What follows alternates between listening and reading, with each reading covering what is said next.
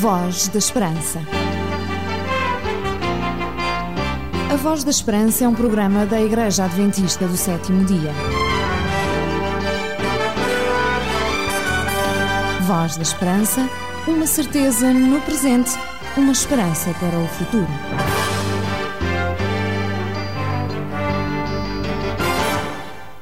Este é um momento em que o programa da Voz da Esperança tem encontro marcado consigo. E da nossa parte é com motivação, com amizade e empenho que preparamos cada momento deste programa. Porque sabemos que está aí e porque desejamos, acima de tudo, partilhar tudo o que há de bom e fazer com que a sua existência tenha hoje um sinal mais que aqui estamos. Mas não estamos sós. Temos connosco muitas outras vozes que nos ajudam a construir um programa diversificado e único. Vozes como esta.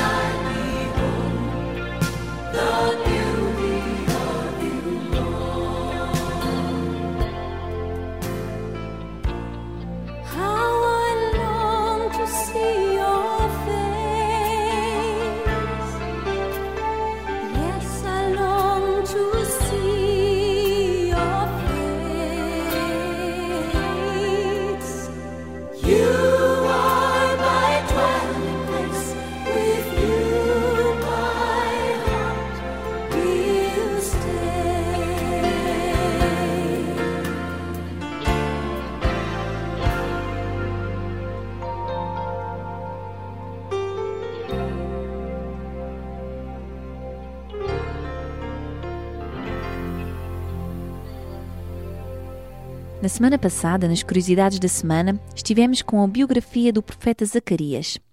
Lembra-se ainda de quem era o pai de Zacarias? Bem, concordamos que não é não muito fácil de memorizar. O pai de Zacarias era Baraquias. Hoje temos um outro personagem muito mais conhecido que Zacarias. Foi um profeta que fugiu de Deus e se viu numa perigosa aventura, tendo sido salvo de um afogamento por um peixe.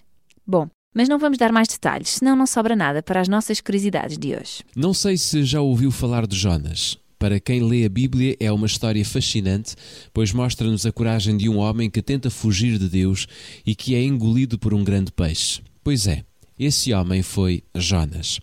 Jonas era filho de Amitai de Gatefer. Foi profeta de Israel e predisse a restauração das antigas fronteiras do reino. Exerceu o seu ministério nos primeiros anos do reinado de Jeroboão II, sendo assim contemporâneo de Oseias e também de Amós. Ou talvez os tenha precedido, sendo consequentemente o mais velho de todos os profetas de quem possuímos agora os escritos. A sua vida é especialmente interessante por causa do seu duplo caráter. Primeiro, como missionário que se dirigiu à idólatra Ninive e depois como um tipo de filho do homem. Quando Deus o mandou ir a Ninive, ele não acreditou que os homens daquela região pudessem aceitar os avisos de Deus, provavelmente considerou que poderia ser rejeitado e maltratado e por isso mesmo fugiu para Tarsis, um caminho completamente diferente e que o distanciava da sua missão. Nem sempre os homens aceitam facilmente as responsabilidades que Deus nos pede. Jonas, embora profeta e homem com uma ligação forte a Deus, fez oposição ao chamado divino, não aceitando a proposta do céu. Seguiu num outro barco, com outra tripulação, mas o peso na consciência fê-lo esconder-se de tudo e de todos, pois assim talvez se conseguisse esconder também de Deus. Pouco tempo depois, eis que se instalou uma grande tempestade. A embarcação começou a ceder. Os homens deitaram ao mar tudo o que poderia enfraquecer a luta contra o mau tempo, mas o esforço foi em vão. Quando descobriram Jonas metido no seu esconderijo, eis que deitaram sortes e o azar recaiu sobre o profeta de Deus. Lançado ao mar, eis que um grande peixe o engoliu e, durante três dias, viveu Jonas num lugar tão estranho quanto a sua vontade de fugir de Deus, enquanto profeta. O grande peixe deu à costa e vomitou Jonas na praia ao fim de três dias. Agora era o momento de recomeçar de novo a viagem, mas no sentido da missão de Deus. O fim desta história real é extraordinária. Por isso mesmo, deixo consigo o convite para ler o pequeno livro de Jonas que se encontra no Velho Testamento. Acredite que é uma história fascinante em que vemos o amor e a misericórdia de Deus, mesmo quando tomamos o lado errado da vida leia a Bíblia e aprenda com todos os homens de Deus aquilo que precisamos saber para a nossa salvação. A Voz da Esperança é um programa diferente que lhe dá força e alegria para viver. Uma certeza no presente e uma esperança no futuro. Conhecer a Bíblia é um desafio, mas também uma aventura. Muitos consideram-no um livro bastante difícil, mas deixe-me que lhe diga que isto é um mito. Tudo é difícil até se experimentar. Por isso, propomos-lhe hoje que experimente por si próprio a Bíblia e, para que seja mais fácil ainda, oferecemos-lhe uma Bíblia e uma ferramenta que o irá ajudar a pesquisá-lo melhor. Um curso bíblico também gratuito, Força para Viver. Poderá ter a sua Bíblia se nos enviar o seu pedido através dos nossos contactos. E são eles: Programa Voz da Esperança, Rua Cássio Paiva, número 35, 1700-004, Lisboa poderá telefonar para o número 21 314 0166 ou enviar-nos um mail através da vozesperanca.adventistas.org.pt. A Voz da Esperança é um programa diferente que lhe dá força e alegria para viver. Uma certeza no presente e uma esperança no futuro. Chegou o momento de ficarmos na companhia do Grupo Aliança.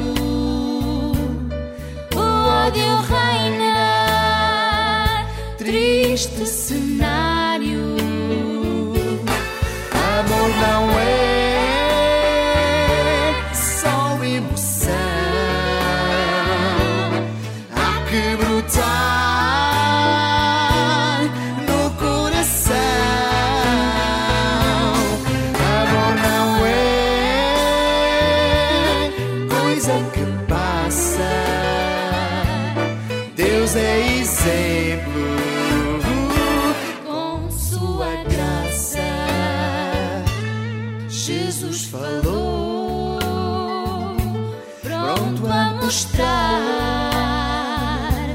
o amor real.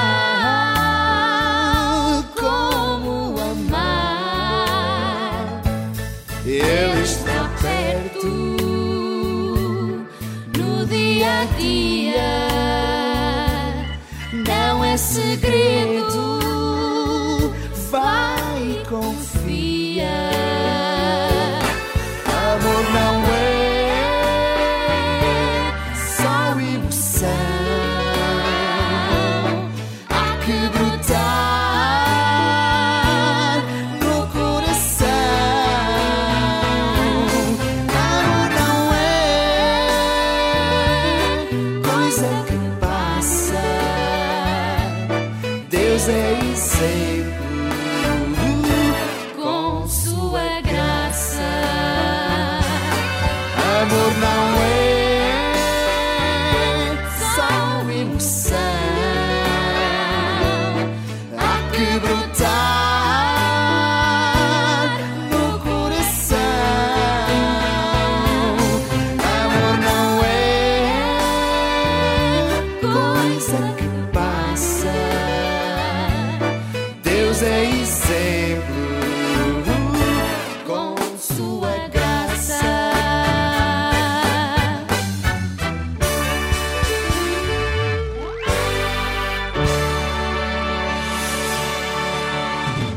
Pastor Jorge Duarte tem agora um momento muito especial consigo.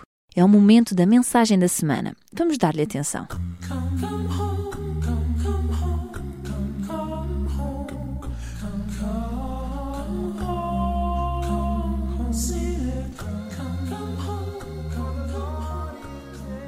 A reflexão sobre a paz deve ser tida como fundamental, quer na história, quer no futuro da humanidade.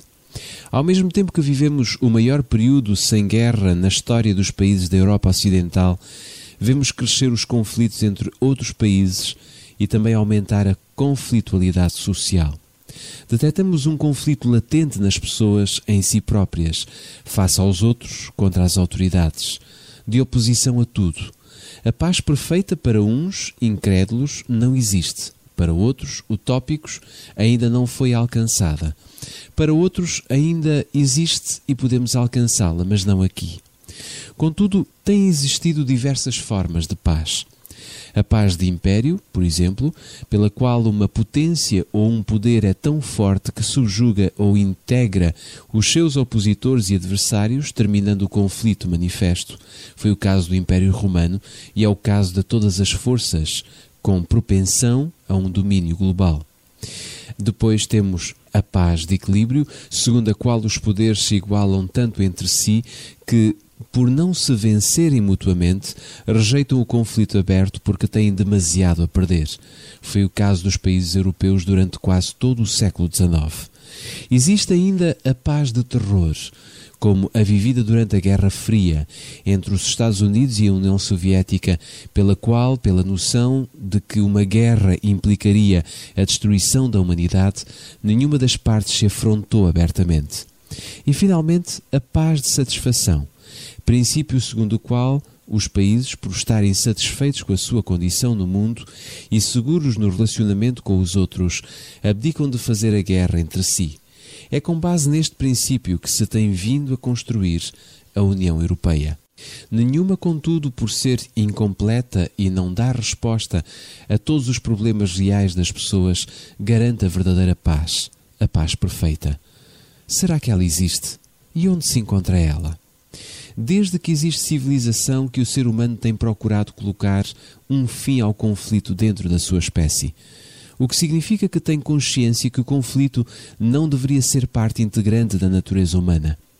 Quando Deus criou o homem no sexto dia da criação, fê-lo perfeito, como perfeito é o nosso Deus, e logo sem propensão para o mal. Diz Gênesis capítulo 1, versículo 26: Façamos o homem à nossa imagem, conforme a nossa semelhança. Porém, após a queda do homem face à tentação de Satanás, o pecado entrou no coração humano e com ele algumas das causas principais que levam a que exista dissensão e conflito entre homens e nações. Aspectos como a luta pelos recursos que Adão compreendeu quando Deus o informou que só pelo suor do seu rosto retiraria o alimento da terra, a inveja e a ira que levaram Caim a matar o seu irmão Abel, a astúcia e o egoísmo que levaram Rebeca e Jacó a enganar Esaú e Isaac, a cobiça que levou Davi a roubar a esposa de Urias e a provocar a sua morte. Entre tantos outros exemplos, dão prova de que algo se alterou no coração humano. A natureza humana deixou de ter Deus no seu centro e passou a ter o próprio homem. Por isso é hoje o conflito natural no relacionamento entre o ser humano. Ao longo de milénios, os pensadores têm proposto várias sugestões de origem e causas de conflitos. Alguns estudiosos encontram na história primitiva e na luta pelos recursos de sobrevivência uma explicação para a guerra. Outros, Os etólogos veem nos comportamentos animais a explicação para a natureza do homem. Os antropólogos procuram justificar que a guerra é uma questão cultural, bastando alterar a cultura dos povos para a eliminar. Já os estruturalistas olham a economia e a diferença de classes e de propriedade como geradora de desigualdades que levam ao conflito. Todos, sem exceção, têm razão, parcialmente, pois encontram causas próximas que provocam conflitualidade entre as pessoas. Todos, porém, não alcançam a verdadeira profundidade do conflito, o coração humano. Enquanto o ser humano procura aumentar as suas propriedades e riquezas terrestres, muitas vezes com custos e prejuízos para os seus semelhantes, Jesus Cristo deixou claro que não é na terra que encontramos tesouros. Ele próprio identificou o reino pelo qual lutava, pelo qual devíamos lutar em detrimento das nossas lutas terrenas. O meu reino não é deste mundo. Se o meu reino fosse deste mundo, pelejariam os meus servos para que eu não fosse entregue aos judeus. Mas agora o meu reino não é daqui. E deixa claro qual é o seu reino. Mateus 4,17 diz: Porque é chegado o reino dos céus. Em Mateus capítulo 6, versículo 33, podemos ler: Buscai primeiro o reino de Deus e a sua justiça, e todas estas coisas vos serão acrescentadas. Como aceder a ele? Em Mateus capítulo 18, versículo 3, diz-nos: Se não vos converterdes e não vos fizerdes como meninos, de modo algum entrareis no reino dos céus. E não há melhor exemplo de desprendimento e solidariedade do que o coração de uma criança.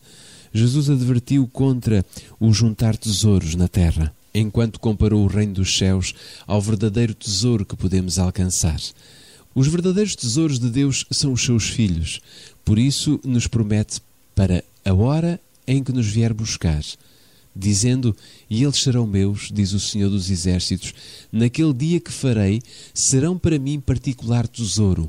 Poupá-los-ei como um homem poupa a seu filho que o serve. Por aqui vemos que Deus batalha pela alma humana para toda a eternidade. Nas palavras de Cristo, citadas em Marcos, diz que interessa ao homem ganhar o mundo todo se perder a sua alma. Por isso Cristo veio, para que todo aquele que nele crê não pereça, mas tenha a vida eterna. Por tudo isto, o nosso amado Salvador falou daqueles que serão recompensados. Bem-aventurados os pobres de espírito, porque deles é o reino dos céus. Bem-aventurados os mansos, porque eles herdarão a terra. Então, como podemos nós continuar a proclamar-nos filhos de Deus sem assumirmos e vivermos sem o caráter do seu Filho Jesus? As verdadeiras honras são dadas por Deus aos seus filhos, não porque as mereçamos, mas pela justiça conferida por Cristo na sua morte em nosso lugar. É verdade que Cristo disse: Não cuideis que vim trazer a paz à terra. Não vim trazer paz, mas espada. É necessário que compreendamos que o que Cristo quer dizer não é que não ama paz ou não seja um pacificador. O que significa é que veio trazer a espada contra o mal, contra o pecado, contra Satanás. E essa luta foi vencida por Cristo. Benjamin Franklin disse um dia que nunca existiu uma guerra boa nem uma paz má. Com o devido respeito à sua memória e à sua inteligência, esteve errado nesta afirmação. Se há paz que não é boa, é a paz com o mal. Se há guerra que não é má, é a guerra pelo bem, empunhando a espada de Cristo. Cristo é o príncipe da paz. Só sob a bandeira deste príncipe perfeito se pode aspirar e alcançar a paz perfeita, no coração e na eternidade. Por isso Cristo prometeu: Deixo-vos a minha paz. Não vou-la dou como o mundo a dá. A paz de Cristo ataca a verdadeira raiz do conflito humano e do conflito cósmico entre o bem e o mal. Se compreendermos a paz maravilhosa de Cristo, como podemos não optar por estar do seu lado? Vem para mim.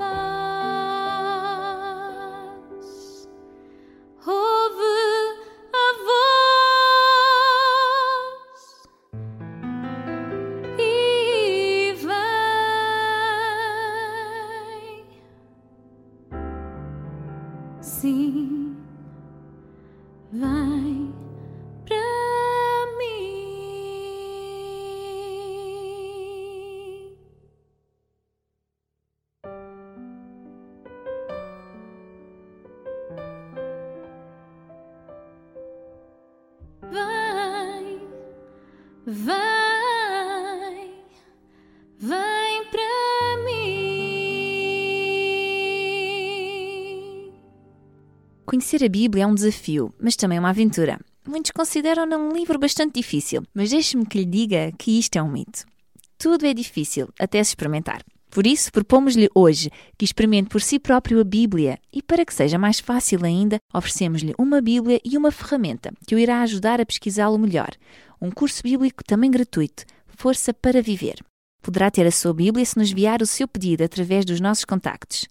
E são eles: Programa Voz da Esperança, Rua Cássio Paiva, número 35, 1700-004, Lisboa poderá telefonar para o número 21 314 0166 ou enviar-nos um mail através da vozesperanca.adventistas.org.pt.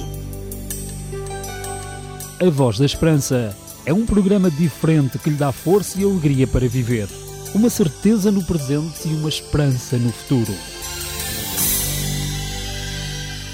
Os Arautos do Rei vão deixar de connosco uma das suas melhores músicas. Ora, ouça. Sei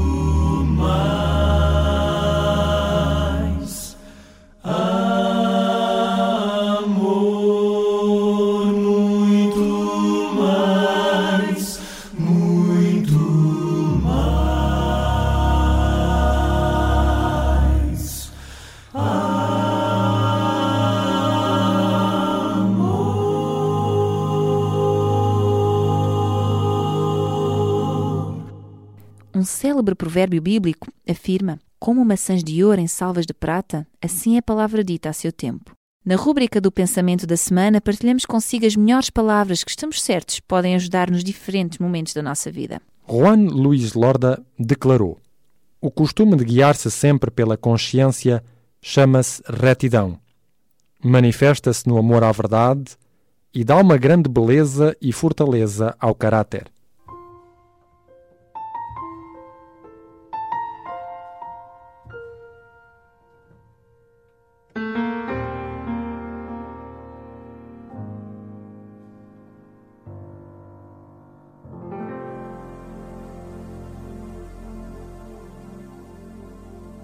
E na reta final deste programa, resta-me agradecer a sua companhia e quero desde já marcar outro encontro consigo para o próximo programa.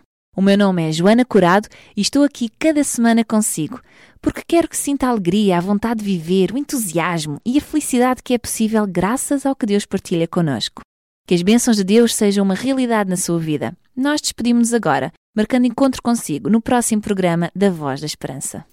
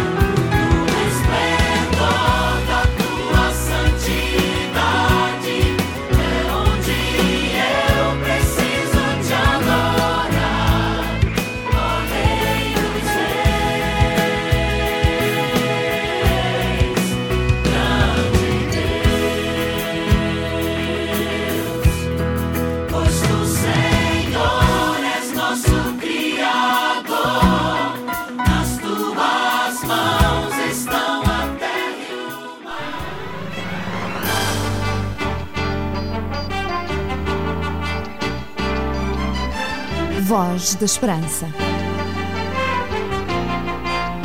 A Voz da Esperança é um programa da Igreja Adventista do Sétimo Dia. Voz da Esperança, uma certeza no presente, uma esperança para o futuro.